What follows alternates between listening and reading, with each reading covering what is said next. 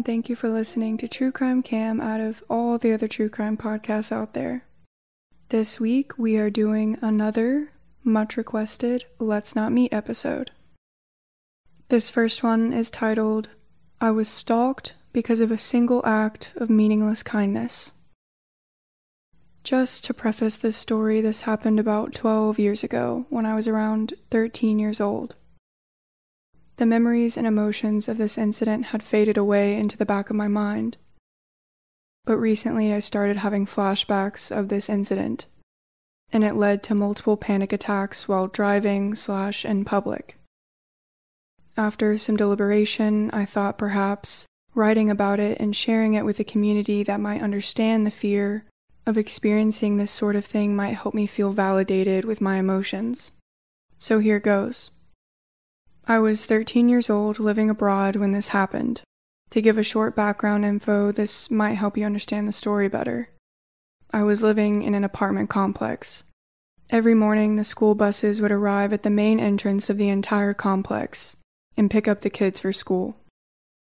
The church I was attending at the time also operated buses to help people get back home. So every Sunday after the services were done, I would take the church bus back home. I never doubted my sense of security and safeness, since this kind of system made me feel safe and protected.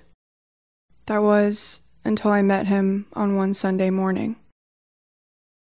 I was a church kid, and quite involved, too. I was serving the youth group as part of the welcome team for newcomers when I met him. He entered the chapel with his mother following behind, and she explained that they had recently moved to the country and were just starting to settle down.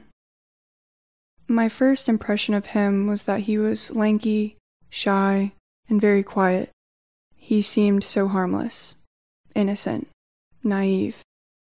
So when his mother left him after filling out the form, I gave him a smile, greeted him, led him to an empty seat, and I thought nothing more of him. Until I saw him again in my small group. So I greeted him again, saying something like, So nice to see you again. I still remember how he just shyly nodded, not really answering me. When the small group time ended, I took out Hi-Chew, Korean soft candy, and gave one to everyone in the group, even the teacher. And as I handed the rectangular candy to him, he softly whispered, Thank you, and walked away. That was the first time I heard him speak. I hadn't realized that he was living in the same complex as me until I got off the church bus and saw him coming down the steps of the bus as well. It was a funny coincidence, so I told him how weird it was that we were in the same small group and also living in the same complex. He nodded again.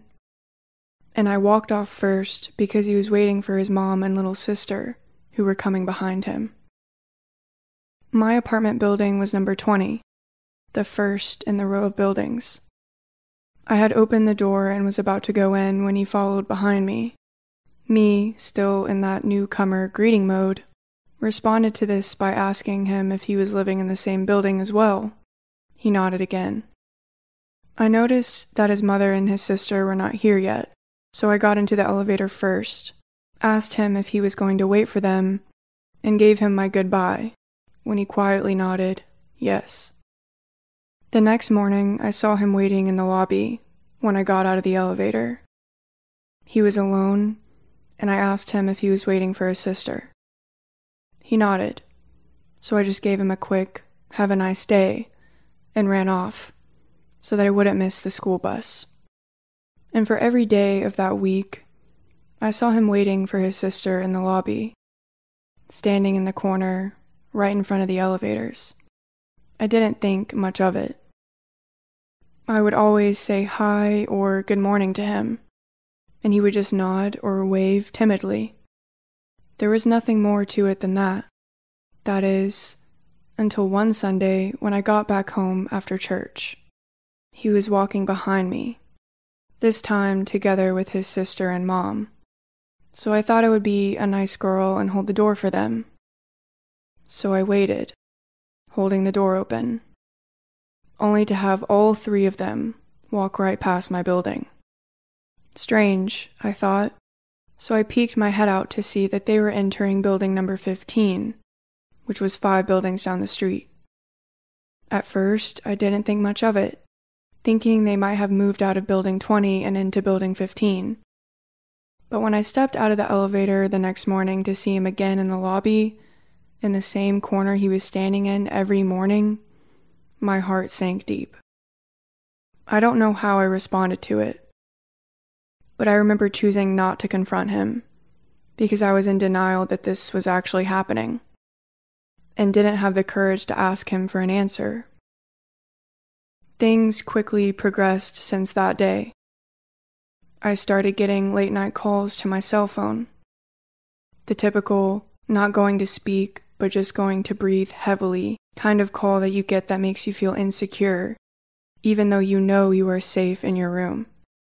He also stopped waiting for me in the lobby since that morning, but would stand in the far corner of the street every day and watch me wait for and get on the bus. Me becoming hypervigilant didn't help with the situation either. I could always spot him watching me, even though he would often try to hide behind a thick tree or the guard's cabin. It made me feel sick to my stomach. But I don't think I felt so threatened and cornered to the point, at least in that moment, that I wanted to seek adult help. I was a very, very private teenager who was already keeping some traumatic experiences a secret from my parents. So naturally, this felt like another secret that I would keep so they wouldn't worry about me. At church, I kept up my bright facade, but would distance myself as far as possible to avoid any sort of contact with him. I actively put this distance between him and me, because whenever I decided to play by my facade and say hi to him, instead of returning my greetings, he would stare, once in my face, and then just drop his gaze to my private areas. The fact that it was summer and I was wearing shorts did not help at all whenever he stared at my thighs and between my legs. The shame, the embarrassment, the feeling that I was being dirtied by his gaze, the anxiety, the paranoia, it was too much for me. I started skipping the small group session and left right after the youth group ended so I would avoid getting home with him at the same time. On days that I did happen to attend small group, I just sat quietly, unwilling to speak a single word while he stared at me intensely. One day, while the teacher was leading the discussion, he suddenly burst into an angry yell, shouting, Why do you keep ignoring me when you clearly know that I like you? Needless to say, I was embarrassed, ashamed, shocked, and terrified, all at the same time. The teacher tried to de escalate the situation, but he stormed out after yelling at how frustrated he was with me for not returning his affection. I wanted to leave as well, but the fear that I might run into him made me stay in my seat, while everyone in the group quietly whispered among themselves about this sudden drama that happened before them. It was a huge shock to me that he was doing all these things because he liked me. But what shook me more at that moment was the fact that the teacher didn't seem to be fazed at all by the sudden outburst. She didn't seem surprised by the fact that he had such feelings for me. Instead, she casted glances at me with some sort of knowing in her eyes. I had always wondered how he got a hold of my phone number. This was it. The teacher dismissed everyone but asked me to stay. I was always the model student at church, but the moment I was left alone with her, I lost it. I cursed and swore and demanded her to tell me if she knew, if she knew how much he was making my life miserable. She told me she knew he liked me. Apparently, he started liking me because of that stupid ass candy I gave him on the first day. She had given him my number, because she thought it was cute, seeing him like me so much. So I told her what he had been doing. How he waited for me every morning in the lobby, even though he lived in a different building. How he would stare and watch me from the corner of the street. How he would stare between my thighs and my chest. how he would call me late at night, with the heavy breathing and all. I was having trouble speaking and breathing because of how much I was crying. But I remember yelling, He is like a fucking stalker. And that was when I fully realized that I was being stalked. When I became quiet due to the shock of the realization, the teacher took her chance to speak and told me that he was a mentally troubled kid who didn't know better, so I just needed to bear with it. That was the end of the conversation. Honestly, there is a gap in my memory after that day, so it's hard for me to recall what events had led up to it. But the last time I saw him was when I had the most fearful encounter with him. I was already on the church bus waiting. There were two girls sitting a couple of rows ahead of me, and the bus was silent other than that.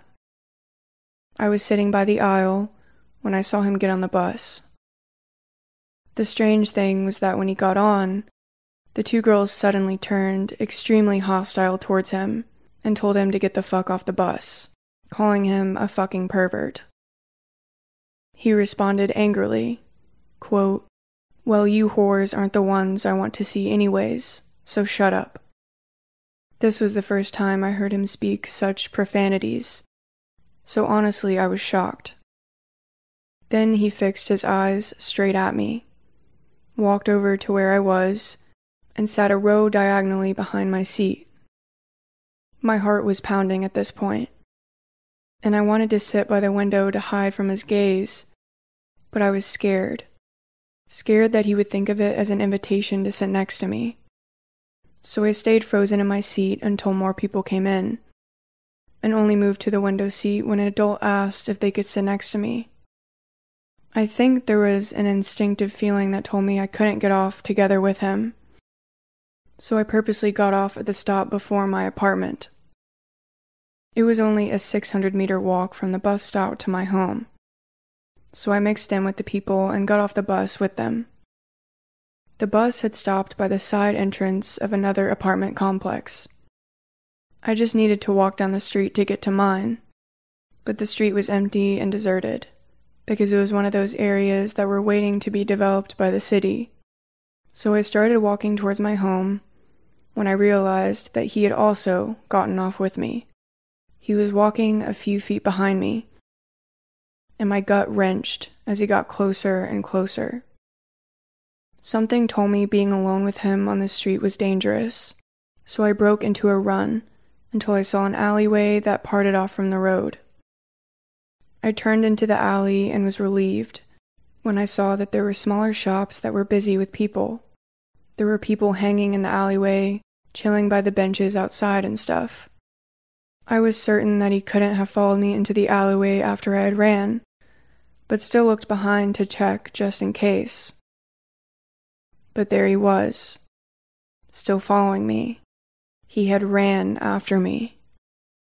My relief quickly turned into terror, and I hastened my pace, purposely weaving in between the people in hopes of losing him.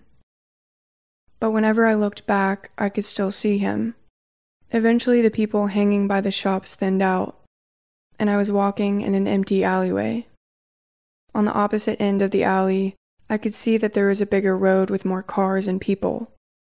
I was already quite out of breath as I wasn't a fit person, but with my last bit of strength, I ran from the busy road, hoping to lose him if he was still behind me.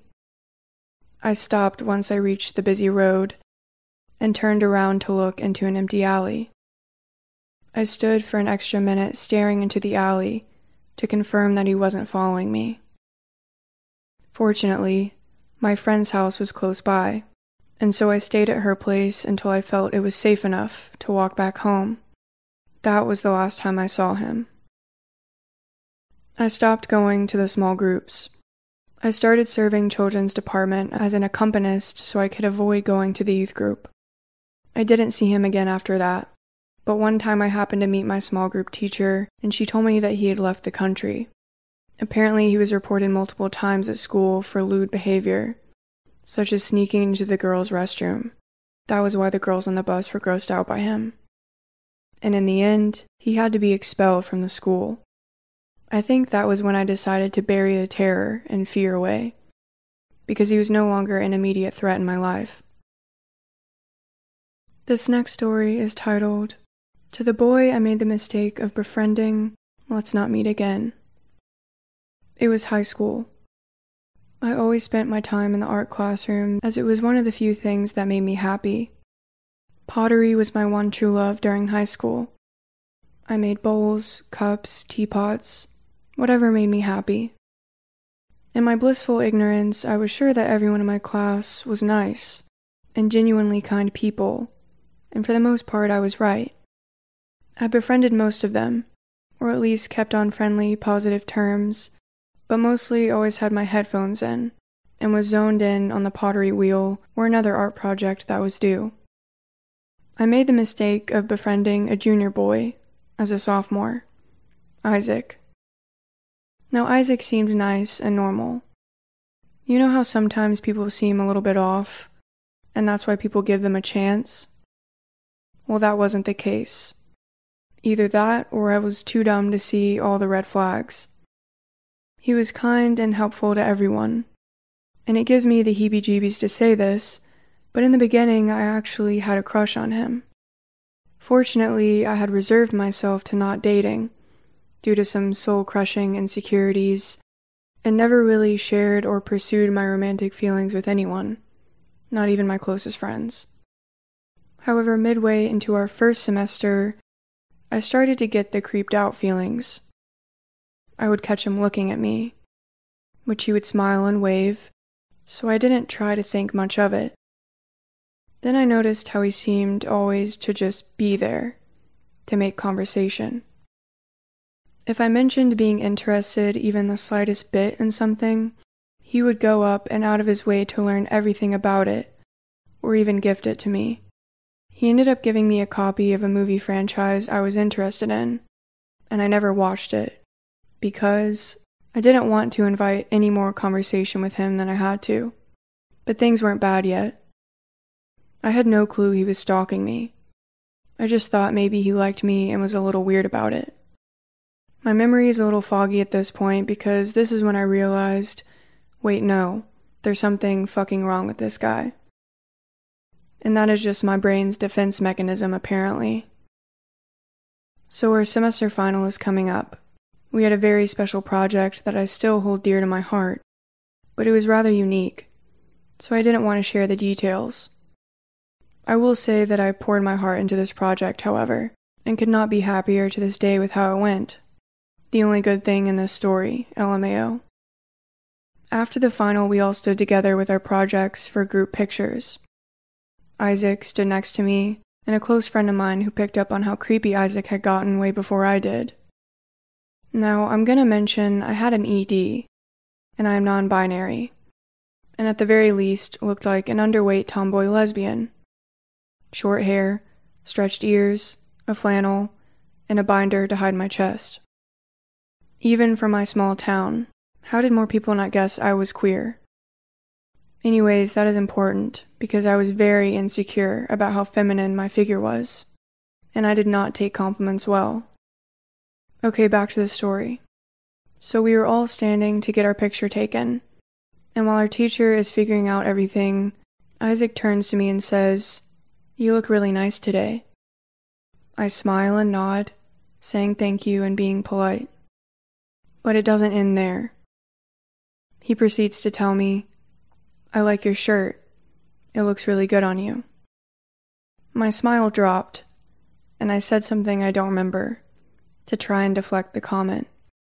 He only smiles and leans into me, saying, Don't say that. You're beautiful, don't you know? Red flag, red flag, red flag. But me being me, I was terrified, uncomfortable, and frozen to the spot. Luckily, my friend was watching the whole thing right beside me. He goes on to say, You're so shy, it's really cute. And at this point, my friend interrupts, yelling, Anyways, and physically moves me to the other side and takes my place. Was I about to cry? Yes. Did I? Also, yes. Later in the bathroom. She asks me if I'm okay, and I nod. but she knows I am not okay. From there on out, I actively start avoiding him, and he notices. I don't remember if this happened in my sophomore year or my junior year, so this might not be entirely accurate time wise, but let's just say the new year starts. I get into our AP art class. I figure out my schedule, reluctantly say hi to Isaac and everyone else, and soon it's business as usual. Traveling dead eyed from one classroom to another. But very quickly I notice any classes I had on the first floor, Isaac was always there to chat me up. I would smile politely and walk as quickly to my next class as I could. But it felt like he was always there. Then it happened. I'm in the art room working on the wheel with a group of others, and he comes over and either kneels or sits across from me. He would always try to talk to me while I was throwing on the wheel, even when I had headphones in. And he starts to work his way into asking me out, in front of everyone. I'm very familiar with people trying to get you to do something you don't want to do in a public setting, in hopes that you will say yes as to not make a scene. But I was very tired of being polite, even though everyone else could tell I was uncomfortable. Quote, so I was thinking maybe we could. No. One of the first goddamn times I ever told someone no in my entire life, and I thought I was going to get murdered for it. He freaks out. I honestly don't remember what happened. I just remember I ended up on the other side of the classroom. And his friend physically dragged him out into the other room and put him in his place. His friend comes back out and asks me if I'm okay, and tells me he's sorry for Isaac's outburst. And I don't even remember what I said. I just know that I wasn't in the room when Isaac returned. After that, I really noticed the fact that he was following me. This whole time. I had made a few more upperclassmen friends who picked up on this as well, and I am so grateful for them. But they couldn't always be around. He followed me from class to class, sometimes trying to talk to me, sometimes falling behind me, sometimes walking right next to me the entire time. He would find me in the cafeteria, where I had the horrible luck of not sharing it with anyone who knew and he would wait for me to leave the school and follow me to the bus. I decided fuck this and told my dad. I thought if anyone could scare this guy into not looking in my direction ever again, it would be my dad. The guy who's head chef and bartender at the restaurant he works at. The guy who throws out rowdy drunks and beat the shit out of a dude who tried to sucker punch him after trying to bail on his check. This motherfucker scares all my friends on accident. He will scare this boy for sure. Except he didn't believe me. He told me later that he didn't think I was serious and thought I was just exaggerating. So I told my counselor, quote, Oh, but Isaac is such a nice boy. He's just a little awkward. And then I told my art teacher, quote, Some people just show emotions differently. I can't do anything about that. Cool. I had a few friends who could keep him away from me a few times a week, and absolutely no adults to help me. So I stopped going to the art room outside of class, and I stopped going to lunch, and then class. The only time he wasn't there watching me was when I lost him in the crowd of kids and hid in the bathroom until the bell rang. I cut across the road to get to the buses, which I continuously got yelled at for, but it was the only way I could get away from him. He never laid a hand on me, thank God, but the mental games were exhausting. I was paranoid, tired, and anxious. I found out how to get into the art room when no one was there, however. Upper class art students were notorious for just always being in the art room. It was technically three connected rooms. The main entrance was a storage area, which led to the regular classroom. And on the side was the ceramics room, with another door. So, being the evolving burnout I was, I snuck in early morning, unlocked the ceramics door, which was always supposed to be locked. And when my teacher was teaching a lower class, or just wasn't there, I would sneak in. I felt like I had my space back. And for a while I actually thought things were getting better. Have you ever sat in a public bathroom for six hours before? It's fucking awful. So I was so happy to have the art room back. I would throw my backpack down, pull my hair back, blast my music, and just vibe. I got pretty comfortable with going into the rest of the art room. And one day, a fucking course, I came out to clean a few paintbrushes and see him walking through to talk to our teacher. And wouldn't you know it? He sees me. So I go back into the ceramics room alone, like the dumbest final girl from a horror movie. And almost immediately, he is shutting the door behind us. I'm fucking shaking and just hoping he leaves. But he starts talking. Quote, Where have you been? I don't see you anymore. You're hard to find. Do you hate me? Do you hate me that much? Well, at least I really was hiding from him if he couldn't find me. I don't remember if I said anything. I just remember everything felt like it was in slow motion. He seemed really close to me, and I think I said I had to go, then I fucking booked it out of there and into the nurse's office. Come to think of it, I should have told the nurse, or my history teacher, or our security guy. They had more sympathy on their left pinky than the entire rest of the staff put together.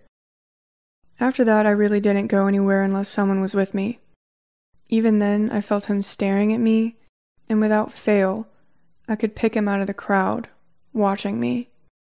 He didn't smile or wave, or even avert his eyes and I was very convinced something bad would happen if I was ever alone with him again. I didn't bother telling anyone anymore because every adult turned me down and dismissed me. Hell, my own dad didn't even believe me. The last time that I am aware he saw me was the end of my junior year. The seniors were all out of school early, like always, and he had stopped in for something, as I was skipping class and wandering the halls because that class was led by a homophobic racist that talked down his nose at me and made nasty comments to all the girls. I had my headphones in and was swinging the hall pass around when I saw him walking toward me and waving. I immediately turned around and basically ran up the stairs to the second floor. He called my name, then yelled it. He yelled something else before finally yelling, What, you're just never going to talk to me again? And, uh, yeah, I never did. I know it's not as intense as what others have gone through, but it's the mind games and the lack of knowing that still keeps me up at night and gives me nightmares. What all did he do that I wasn't aware of? How long did he really follow me? How long did he keep tabs on me after he graduated, if he did at all? What if he never stopped? High school was hell, the teachers were demons, and Isaac, if you ever see this, let's never meet again. This next story is titled My Uber driver took me to an abandoned building and followed me out of the car. I work in food service, front of the house. So, in the early days of the pandemic, with restaurants closed, I was taking work wherever I could find it. An old friend clued me into a medical office that needed someone to come in and do a bit of light filing. I was able to go in at night to limit direct contact with people, so I jumped at the opportunity right away. Ironically, the medical office job had been the safest gig I'd been offered thus far, COVID wise. I wanted to avoid the bus if I could due to the crowds, so I decided to swing for a rideshare app. It's not all that expensive in my area, and I really didn't want a virus. I headed in at almost 3 a.m. because it was after the cleaning crew had left. I was kicking myself for being so cautious, though, because I was exhausted. I stumbled onto the block looking for my ride, and to my tired self's great relief, the car spotted me almost immediately and pulled up asking, Uber? While I cluelessly wandered up and down the street searching. The ride was taking a while, but I'd only just moved here last year, so I'm not familiar with all the surrounding areas, and thought nothing of it. So I was trying to pass the time playing games on my phone and stuff. But the car didn't have a compatible phone charger, and I wasn't sure the building would have one. so I wanted to save my battery to be able to call a ride back. I shut my phone down into airplane mode and eventually drifted off from a combination of tiredness and boredom.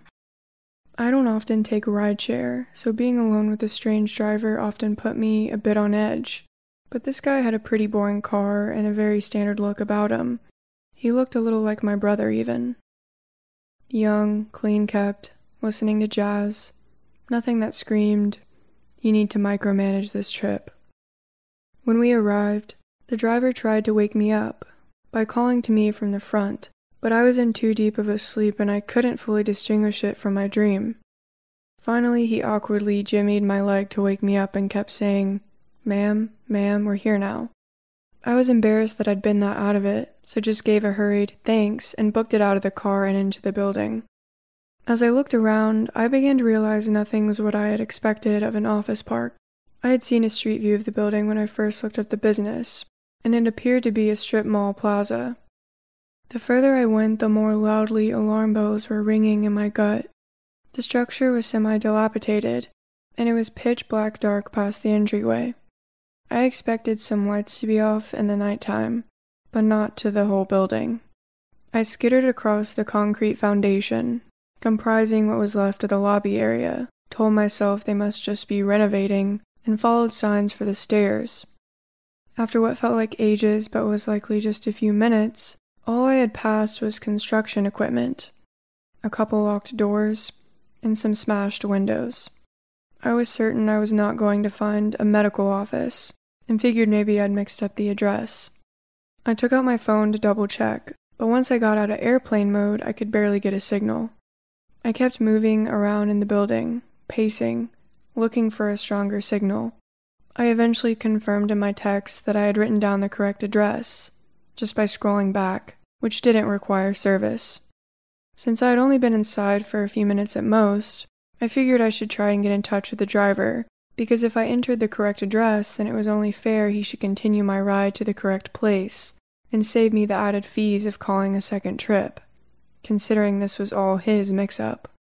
The app was taking forever to load, with my slow service, but before I could get to a cloud of reception, I heard a rustling sound in the lower level of the building. I was on the top floor, and the only stairwell I was aware of was the one that I had taken up. So there was no way to exit the situation without encountering whoever was downstairs. In an abandoned building in the latest hours of the night, I figured the chances were high that it was a tweaker, and I had no desire to try slipping past a tweaker. Especially when it was late enough that they were probably on something, so jumpy and on edge. I tried to get a text out to a group of friends with my address and a request to call 911 to help get me from the property, because I didn't feel safe walking in the neighborhood at night and didn't have enough reception to call a new ride. But the message wasn't sending. Reception was too weak. So I gave up on getting my phone going and started checking for another stairwell, or even windows with balconies or dumpsters that could be used to exit the second floor as a last resort, in the event that whoever was downstairs came upstairs. I scrambled over to a door with a stairs sign on it, but the stairs were completely dilapidated, and it was essentially just a straight drop down to the first floor. At that point, the worst case scenario began to unfold. I heard whoever was downstairs begin making their way up the stairs. I thought fast and figured, based on my walk about the floor, it was basically a giant loop. So I would have to wait for whoever this was to come up the stairs, wait for them to come all the way up, and then sprint the opposite direction of wherever they were going, and try to get down the stairs and get out of the building in time to make it out to the road without encountering them. I was not anticipating being chased or anything, but didn't want to piss off a druggie or have a homeless person who might be living there feel as though I'd trespassed and become hostile towards me, or have any sort of interaction that could possibly occur at that hour in an abandoned industrial park. I held my breath for what felt like five minutes, but was likely closer to just 30 seconds, and the person appeared at the top of the stairs. To my greatest relief, it was just the Uber driver. I figured he had come back for me, realizing he had left me in the wrong spot, a place that could have worked out to be dangerous. So I came out from the beam I was hidden behind and I started to wave him down. But then I processed. There was no way for him to realize this had been the wrong address. My stomach lurched forward and my blood chilled to slush. I made eye contact with him very briefly, and he was completely calm and composed, but breathing pretty heavily and blocking the stairwell down. On a normal, rational day, as an outside observer, I could think of a dozen innocent reasons he might have returned. But in the moment, standing across from him, I just knew in my gut that this was someone with ill intent. I can't remember much more from the ensuing few minutes. Operating solely on muscle memory and instinct, I Superman dove for the second stairwell's opening, and I just let myself fall down the drop. Thankfully, I don't think he'd seen where I'd gone at first. And though I was in too much pain to know it then, plenty was bruised, but nothing was completely broken. I scrambled up and threw myself at anything that seemed like it could be the door. It was too dark to tell. I was disoriented from the fall, and I wasn't in a calm enough mindset to think to use my phone flashlight. Plus, in hindsight, some part of me probably knew it would call too much attention to my location. Just before I was able to reach the door, it flew open with a blinding light beaming straight into my eyes.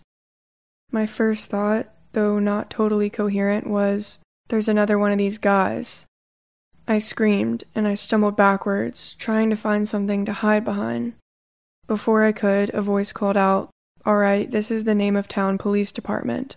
Everyone get on your knees with your hands in the air. I didn't believe it was the police at first.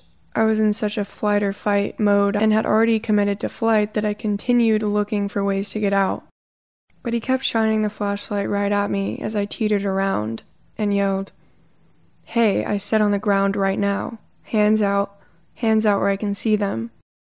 He sounded so authoritative that I just automatically did exactly as he asked. He approached me and finally shined the light away from me, it took a second to get my night vision, but once I did, I could see he was really a police officer. I tried to explain what was happening, but first he started asking me all these questions. And that, combined with what had just happened, and my fear of the driver coming back, all snowballed into my being able to form a single, articulate sentence. He was even asking easy questions too, like, Can you tell me your name? Do you have any knives, needles? or anything that could poke or cut me? Would you rather talk in here or outside? And my total stunned babbling in response at first led him to believe I was on something. He directed me out to his car, and once I was safely out of the building, I was able to start getting my bearings just a little. I sat on the edge of the back seat of the squad car, with the door open facing out, while he stood across from me and asked the same questions again. The first thing I could think to ask was, Did my friends call you? What did they tell you? And he explained, No, nobody called him. He was patrolling the area and he noticed a car idling outside of this building that's known to be condemned, and nobody's supposed to be inside. And, quote, when they are, they're up to no good. He was launching into a speech about how if I'd gone to shoot up or meet a John, he had resources he could direct me to and that was not an ideal place to do either of those things, and asking if I had somewhere safe to stay that night. But I was stuck on something else he'd said. Finally, it clicked. The car. I spilled my whole rideshare story in a frantic word vomit. He looked around, and the car wasn't there anymore. The officer guessed the guy had driven off while we were talking inside the building. He asked me all the details I remembered, and I told him, but there weren't many. I'd been too tired when the ride started to track much, but the officer realized I could pull up my Uber app and get all the information. There wasn't really enough reception there, even outdoors, so we sped down the road, and once I had enough bars, the app roared to life. I had four missed notifications from my Uber. They said, Hello, I've arrived, and I don't see you. Can you confirm the pickup address is correct? And I'm flashing my hazards. And finally, unfortunately, your driver had to cancel. At first, I thought the driver was so cunning as to pick me up while sending these fake messages and canceling so the GPS wouldn't track us, knowing I wouldn't notice because I was asleep with my phone off, and exonerating himself. But instead, I checked the car details, checked again, and it was definitely not the same driver. The person who'd driven me there had not been my Uber. My driver was someone else on the street when this guy pulled up to me. The policeman took my statement and said they would keep an eye out for the guy. But the best I could give them to go off was basically young looking Caucasian male with brown hair, sideburns, goatee, and four door sedan, wearing a zip up sweatshirt. Maybe had a hood. Which is like one out of every four guys in the city. I feel so blessed to have survived this near miss. Suffice it to say, I do not take rideshare services anymore. Quadruple check your license plate and driver name, you just never know.